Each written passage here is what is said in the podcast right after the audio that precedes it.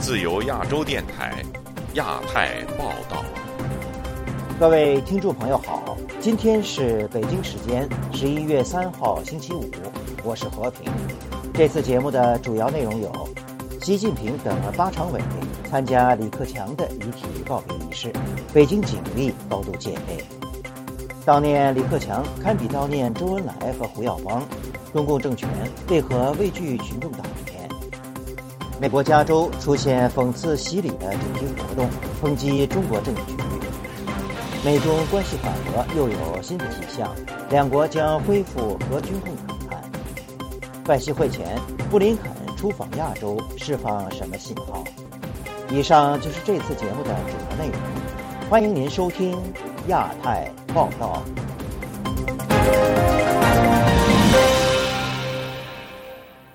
十一月二号，中国国务院前总理李克强的遗体在北京火化。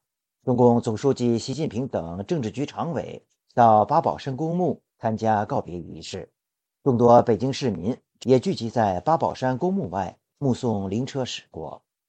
下面请听本台记者古婷的报道：李克强遗体告别仪式周四上午九点在北京八宝山革命公墓举行。据新华社报道，习近平、李强、赵乐际、王沪宁、蔡奇、丁薛祥、李希、韩正等到八宝山公墓送别。胡锦涛送花圈表示哀悼。网民拍摄的多张现场图片和视频显示，在庄严的瞻仰厅内，李克强遗像上方写有“沉痛悼念李克强同志”九个字。李克强遗体覆盖着中共党旗，周围由常青植物环抱。瞻仰者向遗体告别后，再行三鞠躬。早晨八点许，李克强的灵车在两辆黑色指挥车引导下离开解放军总医院，缓缓驶向北京八宝山公墓。整个车队有近二十辆车。当灵车驶入八宝山公墓大门前，站在马路一侧的北京市民纷纷举起手机拍摄，并高喊“总理一路好走”。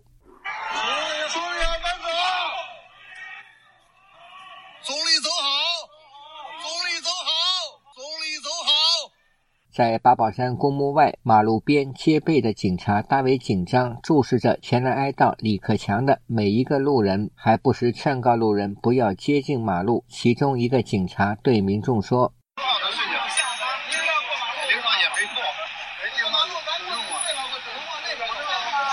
前一天傍晚，北京警察突然要求天安门广场上的游客离开。”现场视频显示，一辆警车在广场中央向游客发出清场通知。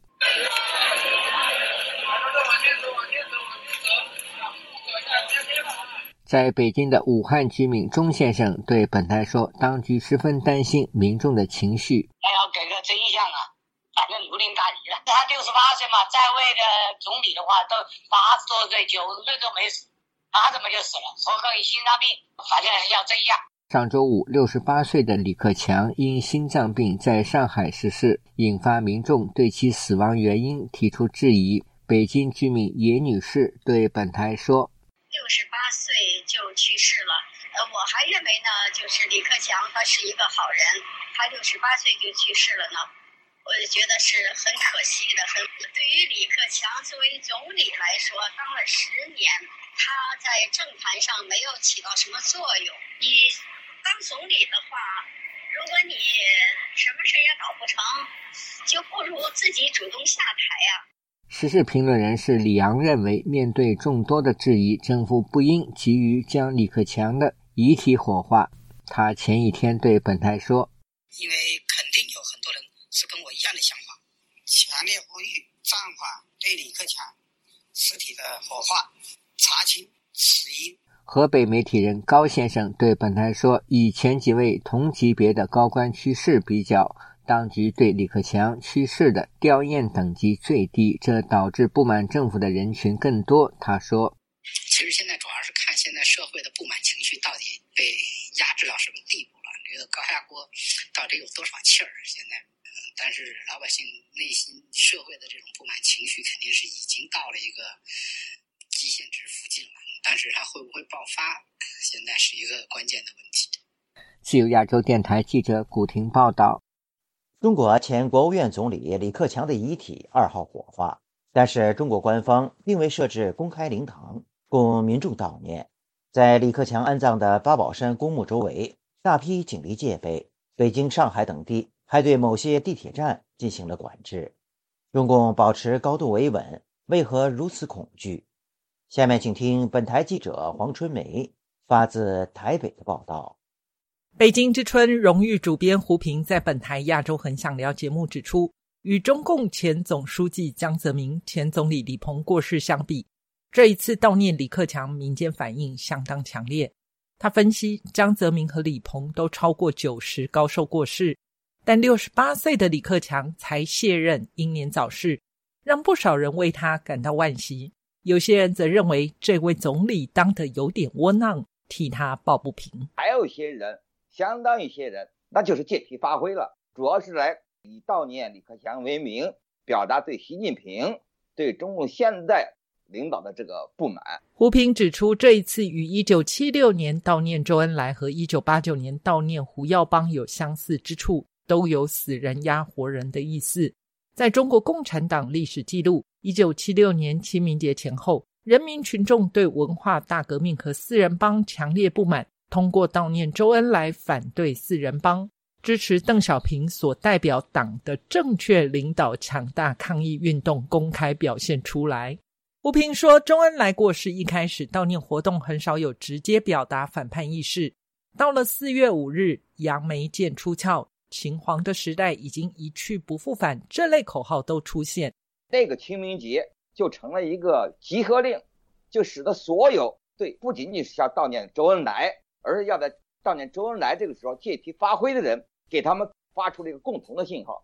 节目主持人戴中仁追问：以此判断，下一个清明节会形成另一次群众集结吗？节目另一位来宾，台湾大学政治系荣誉教授明居正认为不会等那么久，要到下次清明节了，那可能 对。对，我觉得就是就看这几个礼拜。民居正说，这么重要的大人物突然去世，却未见中国成立治丧委员会，也没有大型公开追悼会，民间百姓自发的悼念活动也都成了禁忌。老百姓是看在眼里面的。我们现在看那个，据说是李克强的灵堂的照片跟画面，大家第一个反应就是怎么这么寒酸？很多人讲说，连我爷爷的这个灵堂都比这个强。那这话讲的是很重的了。明居正表示，现在看到中国民生凋敝，青年失业率居高不下，又管制言论和网络自由，连悼念都要监管，不许民众发泄情绪。虽不能肯定会发生群众运动或暴动，但是社会氛围是存在，舞台已经搭好。明居正说，中共常讲“千里之堤，溃于蚁穴”，现在大家已经看到了那个蚁穴。但它会在哪个点上受不住压力突然崩塌，仍待观察。自由亚洲电台记者黄春梅台北报道。中国前总理李克强去世之后，美国加州近日出现以讽刺习近平和李克强之死为主题的活动，人们通过参加万圣节游行或集会献花的方式讽刺中国政局，表达对习近平的抗议。下面请听本台记者孙成的报道。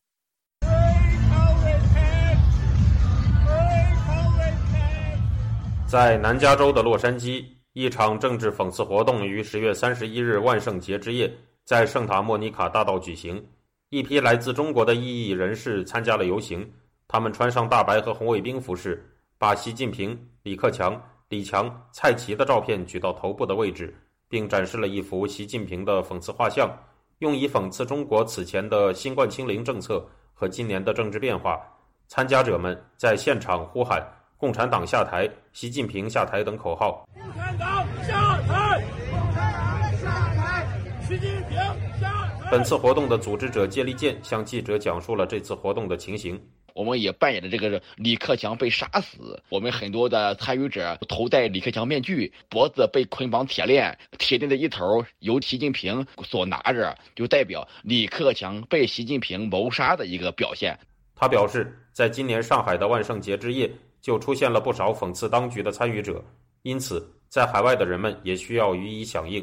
我们在海外我们做这些东西，我们觉得我们应该去接力他们这种行为，我们要点个赞，我们也要去接力。在洛杉矶狂欢节，我觉得也是一个很好的平台，人人参与者都拿一部手机拍摄一个照片，都是一种宣传。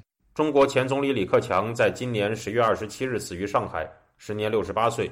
根据中国官方公布的信息，李克强的死因是突发心脏病。然而，有不少民间议论认为，李克强死于习近平的谋杀。在李克强死后，中国民间多地出现了民众举行的悼念活动。人们通过聚集献花的方式追悼李克强，并在悼念时写下李克强生前表示中国的开放会继续推进的话语：“黄河长江不会倒流”，表达对李克强较习近平更为务实的政治风格的赞同。在加州大学伯克利分校，一场相似的悼念活动在十一月一日夜间展开。参加了本次活动的人权活动人士向丽表示，这种活动产生的原因是人们对习近平的不满。他说。习近平和李克强就很强烈的对比。习近平当然哪里有灾害，他绝对不去哪里，绝对跑到另外一个地方去了。大家对习近平暴政不满嘛，这其实就是一个哀悼，有一点点人性的总理，强烈的去控诉习近平，希望他赶紧离开中国，或者让中国走向一个正常的道路吧。本次活动中，在校园内的言论自由咖啡馆外，一批该校学生自发组织了对李克强的献花悼念活动。参与活动的数十人摆出李克强的照片，在照片前点起蜡烛，放置了菊花，并用一条白布做成绞索的样子，围在一张习近平的照片旁。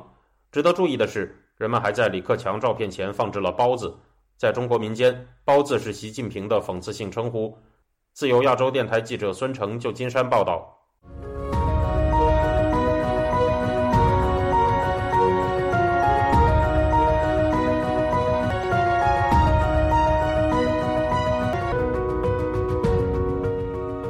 美中关系回暖又有新的迹象，在奥巴马总统任期之内暂停的两国核武军控和防扩散磋商将在下星期恢复。随着美国国防部评估中国正在大力发展核武能力，加之俄罗斯扩大其核威慑，美国正在积极寻求避免三方军备竞赛。但学者认为，本次会谈的成果可能会较为有限。下面请听本台记者。经纬报道，《华尔街日报》本周四报道，美中两国政府官员将于下周一在华盛顿就核军控问题进行对话。据悉，下周的对话将由美国国务院高级官员斯图尔特和中国外交部军控司司长孙晓波主持。华盛顿智库战略与国际问题研究中心核问题项目主任威廉姆斯博士表示，他对下周一的磋商并不抱过高期望，但中国一改以往长期拒绝军控对话的态度，这对两国来说都做出了努力。我希望看到磋商达成的第一件事是后续讨论达成一致，以继续保持对话的势头。第二件事就是透明度达成某种协议，提高彼此核理论、核武库的透明度。第三，则是建立真正的危机沟通渠道。由于中国核武库缺乏透明度，这是我们面临的最大挑战之一。华盛顿智库兰德公司中国问题专家何天木分析认为，尽管美中俄这三个核大国普遍认为核武器只能用于威慑打击，但美中两国也担忧台海冲突可能升级，带来核武器方面的风险。中国奉行不首先使用的原则，并称其只会发射核导弹以报复对中国的核打击。美国和中国政府担心台湾附近的冲突可能升级，一方或另一方诉诸核武器的可能性不容忽视。因此，双方都有强烈的动机建立对话和机制，来监测和减少涉及核武器的风险。虽然中国多次强调奉行不首先使用核武器原则，但美国国防部高级官员上月表示，在某些情况下，北京也许会判定该原则不适用或无效。美国智库卡内基国际和平研究院核政策项目高级研究员赵通博士告诉本台：“中国的不首先使用核武器原则历来受到国际社会质疑。根据国际学者的研究呢，中国之前叫做二炮，现在叫做火箭军，他们在啊两千年中期左右发布的一些文献表明啊，在一些极端的常规军事作战场景下，至少中国的军方会考虑呃首先使用核武器。他进一步分析说，对军控这一块儿，也许不只局限于核军控，可能也包括常规武器以及其他类型的大规模杀伤性武器，范围可能还要更广一些。《华尔街日报》还指，美国正在积极拉拢俄罗斯加入类似的军控谈判，但俄罗斯尚未对美方提议做出回应。威廉姆斯博士推测，在下周一的对话上，美方可能要求中国提供更有力的证据，证实其增强核力量仅用于和平目的。自由亚洲电台记者金伟华盛顿报道。美国总统拜登与中国国家主席习近平十一月中预计将在旧金山会晤。在此之前，美国国务卿布林肯将在本周再度前往以色列访问，并在下周前往日本、韩国和印度。在目前以哈冲突和俄乌战争令全球感到不安的时刻，美国还能焦聚在印太地区吗？布林肯此行又将向盟友传递怎样的信息？下面请听本台记者凯迪的报道。美国国务院周三宣布，国务卿布林肯将从十一月二号到十号，首先访问中东的以色列和约旦，随后就将展开亚洲行，到访日本东京、韩国首尔以及印度新德里。针对布林肯此行，美国国务院亚太驻青康达在周四媒体简报会上强调，尽管面临其他全球挑战，美国仍将重点放在印太地区。我们仍然高度聚焦于整个印太地区的和平和安全。该地区对于美国在未来一个世纪的和平、繁荣与安全仍然至关重要。国务卿在面临这些全球挑战的情况下，再次访问该地区的事实。进一步强化了这一点。根据美国国务院发布的消息，布林肯将于下周在东京参加本年度第二次七国集团外长会议。他还将与日本首相岸田文雄和外相上川洋子举行双边会晤。随后，布林肯将前往首尔会见韩国总统尹锡悦、外交部长朴振和国家安全顾问赵泰勇。之后，布林肯将前往新德里，与美国防长奥斯汀共同参加美印二加二部长级对话。周四简报会上，有媒体提问，在本月亚太经合组织领导人峰会前，美方将就与中国外长王毅的对话及更广泛的美中关系，向亚洲盟友传达何种信息？亚太驻青康达回应强调，美国对中国的态度保持一致，仍然专注在投资于盟友并与中国竞争的战略，美中关系基本面没有改变。康达说：“美国的外交政策也受到合作伙伴的欢迎，因为大家都相信负责任的管理美中关系及竞争对于整个地区的和平稳定至关重要。”我们在印度太平洋地区外交的根本重点，仍然是加强我们与盟友、伙伴和朋友的关系，并增强他们的集体能力及我们的共同能力，来支持基于规则的国际秩序。美国萨姆休斯顿州立大学政治系副教授翁吕中告诉本台，布林肯此行必须要做两件事：第一，就是保证亚洲盟友能够认识到美国还是非常重视印太这一战略主轴；其次，就是针对特定事件沟通，包括朝鲜半岛危机、如何落实美国印太战略以及美中关系议题。翁吕中指出，美国现在需要同时处理几件事，包括俄乌战争、以哈冲突、朝鲜局势、台湾问题，再加上对华科技战和贸易战。在多项问题上，美国还是需要北京配合，至少不捣乱。而对中方来说，科技战和台湾问题则是关切重点。中美之间呢，可以说是在这次拜习会上面是各自都有所求，可是谁求的比较多，或者是谁谁对于。所求的事情有更迫切的需要，这个可能是双方的高层啊必须去盘算的。旅美时事评论人士恒河告诉本台，虽然美国下一步要面临大选的问题，但美国的战略转移和对中共的围堵政策不会有太大改变。以上是自由亚洲电台记者凯迪华盛顿报道。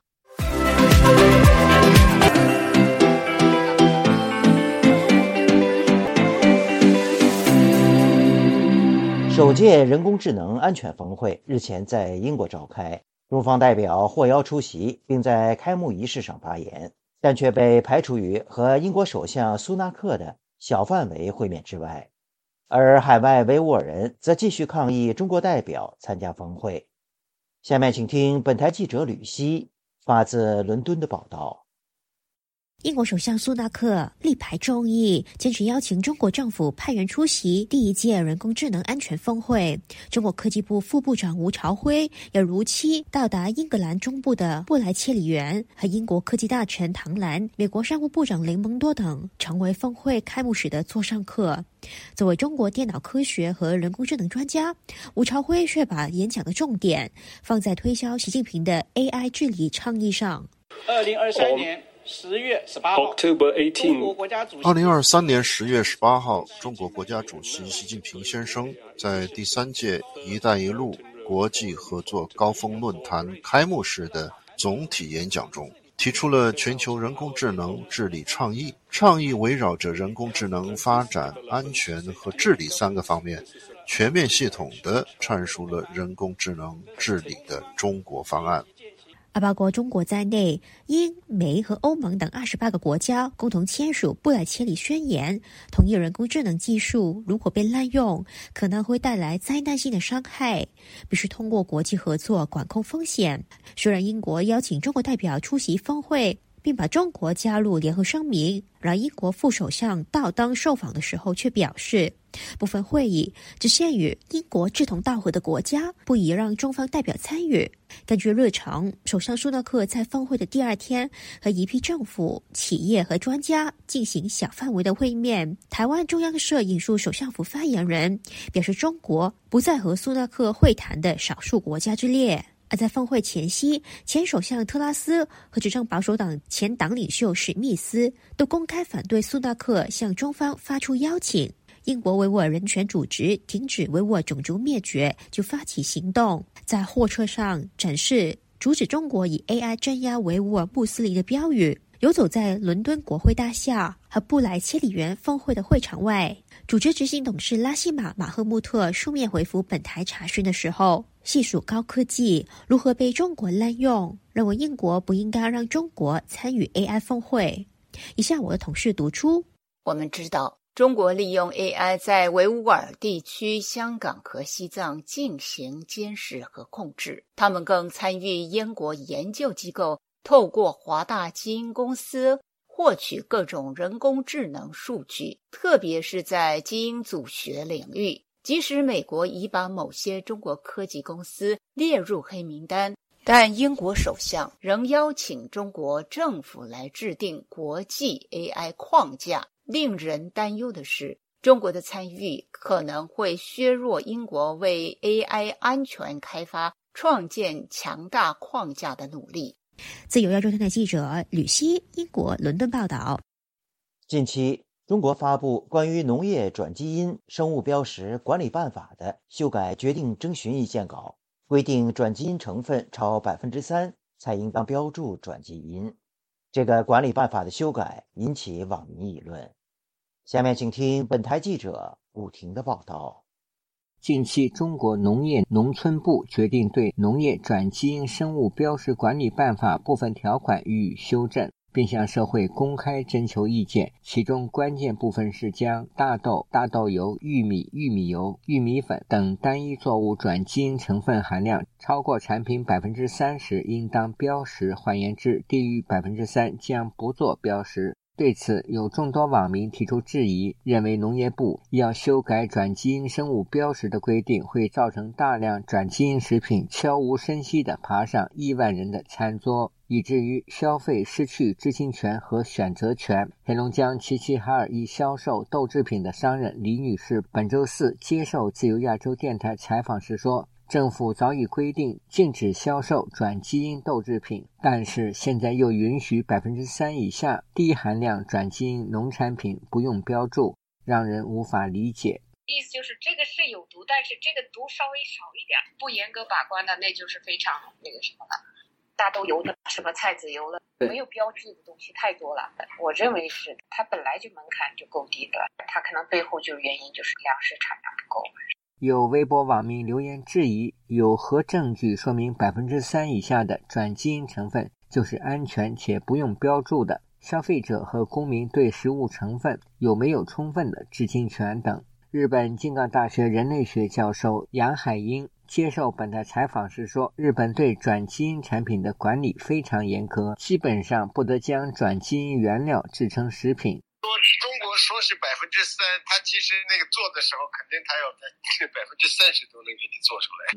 尤其是豆制品和那个番茄酱，不是百分之三的问题，都已经有很超高的转基因的这个从美国和这个巴西进口的。”再加上他把那个品种引进来以后，已经是转换基因的这个产品了呀。微博网民苦丁茶留言：“实事求是标注不好吗？可以有百分之三的转基因不标注，但就可能有百分之十的不标注。”网民沐风申诉留言：“是不是中美关系缓和了？有些美国转基因产品要大量进口中国了。”目前，许多国家在不同程度上对销售和种植转基因或基因改良产品实施了规定和禁令。这些规定可以涵盖一系列农产品，包括转基因作物和转基因食品。比如，欧洲联盟成员国实施了严格的转基因食品法规，其中包括标记和审批程序。以确保消费者能够获得关于食品中是否含有转基因成分的信息。一些欧洲国家对转基因作物的种植也有限制。自由亚洲电台记者古婷报道：中国房市低迷，造成经济复苏迟缓。中指研究院日前发布的百城价格指数报告显示，十月份百城二手房价格持续下滑，超过九十个城市的房价已连续五个月环比下跌。下面请听本台记者黄春梅发自台北的报道。根据百城价格指数报告，十月百城新建住宅平均价格环比上涨了百分之零点零七，同比跌幅收窄至百分之零点零二。但是百城二手住宅平均价格环比下跌百分之零点四五，已经是连续十八个月环比下跌。从房价涨跌城市数量来看，根据中国房地产指数系统百城价格指数，十月百城新建住宅价格环比下跌城市数量为四十一个，比九月增加了十一个。百城二手住宅价格环比下跌城市数量高达九十八个，已经连续五个月超过九十个城市。二手房市场深度调整态势仍在持续。新浪网一篇降价也卖不掉房子的中年人，点出中国拥有二手房民众的无奈。一名化名黎平的男子想换掉珠海的第一套房，买进第二套新房。然而两年来，老房从三百六十五万降到三百一十五万，却还没有脱手。文章还提到，在北京的王恒，二零一六年在北京通州区买了一套四十平方米、总价两百一十万的房子。挂牌定价时，房屋中介泼冷水。小区最近一套成交价是两百零五万，他感叹没有赶上房地产的红利，成了房损一代。自由亚洲电台记者黄春梅台北报道。节目最后，我们再来关注一下最近发生的一些热点事件。台湾的国防部发布新闻稿表示，一艘美国驱逐舰和一艘加拿大护卫舰在十一月一号晚间。由南向北航经台湾海峡，每家军舰通过海峡期间，台湾军方全程掌握周边海空域动态，状态正常。中国解放军东部战区则表示，中方组织的海空兵力全程跟监警戒，保持高度戒备。美国军方强调，此举是依照国际法在公海自由航行海域的例行穿越行动，没有挑衅性。这表明了美国及盟友和伙伴。对自由开放的印太地区的承诺。宁夏回族自治区纪监委星期四宣布，现年四十九岁的中共银川市委原常委、政法委原书记刘永宁涉嫌严重违纪违法，目前正接受纪律审查和监察调查。据悉，李永宁曾在黑龙江、重庆和宁夏等地的公安部门任职。二零一九年一月起。李永宁任银川市委常委、政法委书记，但其违纪违法的具体细节目前尚不清楚。十二月份将在中国举行的国际乒联混合团体世界杯，由于日本没有报名参加，引发中方不满。听众朋友，亚太报道节目到这里就播送完了，感谢您的收听，我是和平，我们下次节目时间再见。